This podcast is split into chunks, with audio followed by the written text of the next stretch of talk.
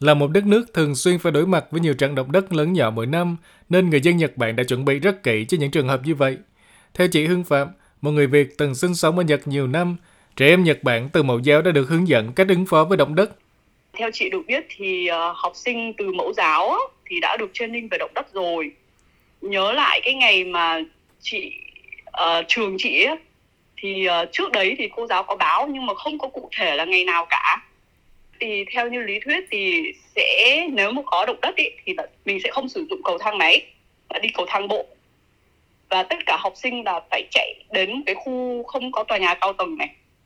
Lần, lần đấy trường chị học sinh là chạy về cái khu một cái sân một cái khoảng sân vận động của mỗi một quận này mỗi một hạt là đều đều có một sân vận động á.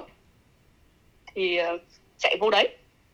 Ừ nếu mà không chạy được ra những cái nơi đấy á, thì thường á, thì sẽ phải uh, kiếm những cái bàn hay là những cái gì đấy mình chui xuống dưới gọn bàn ấy. Đó.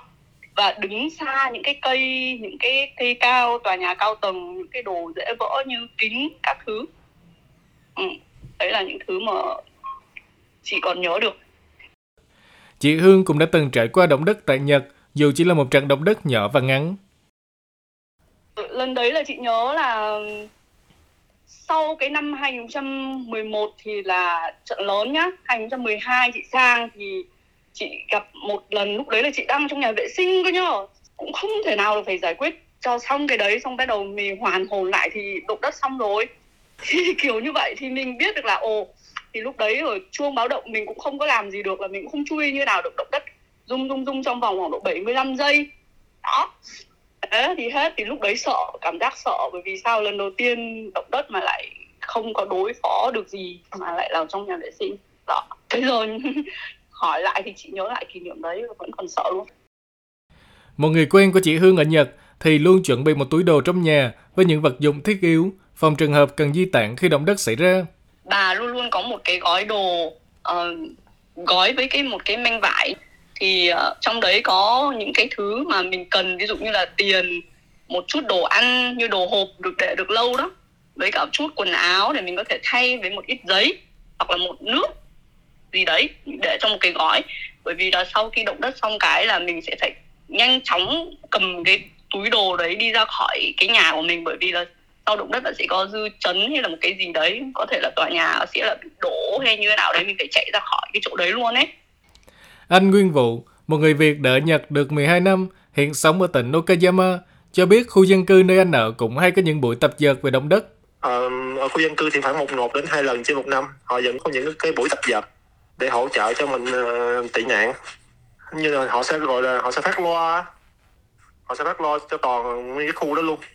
Họ phát loa để mình để mình biết là bây giờ là đang uh, tập dượt kia thì uh, cảnh báo là đang có động đất hay sóng thần đang đến thì mọi người uh, di chuyển về những cái nơi uh, lánh nạn giống như cho trường trường tiểu học nè rồi những cái nơi trên núi này kia rồi nè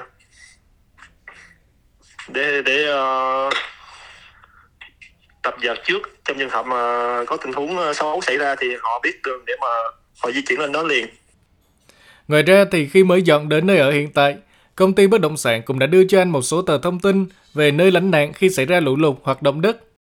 Lúc mà mình à, dọn tới à, khu này à, mình sinh sống á, thì bên bất động sản họ sẽ tư vấn, họ sẽ đưa một cái một số bản đồ giống như là bản đồ về lũ lụt nè, hay là bản đồ về động đất những cái chỗ mà có tị nạn hãy đến để mà người bên bên thành phố người ta hỗ trợ đó.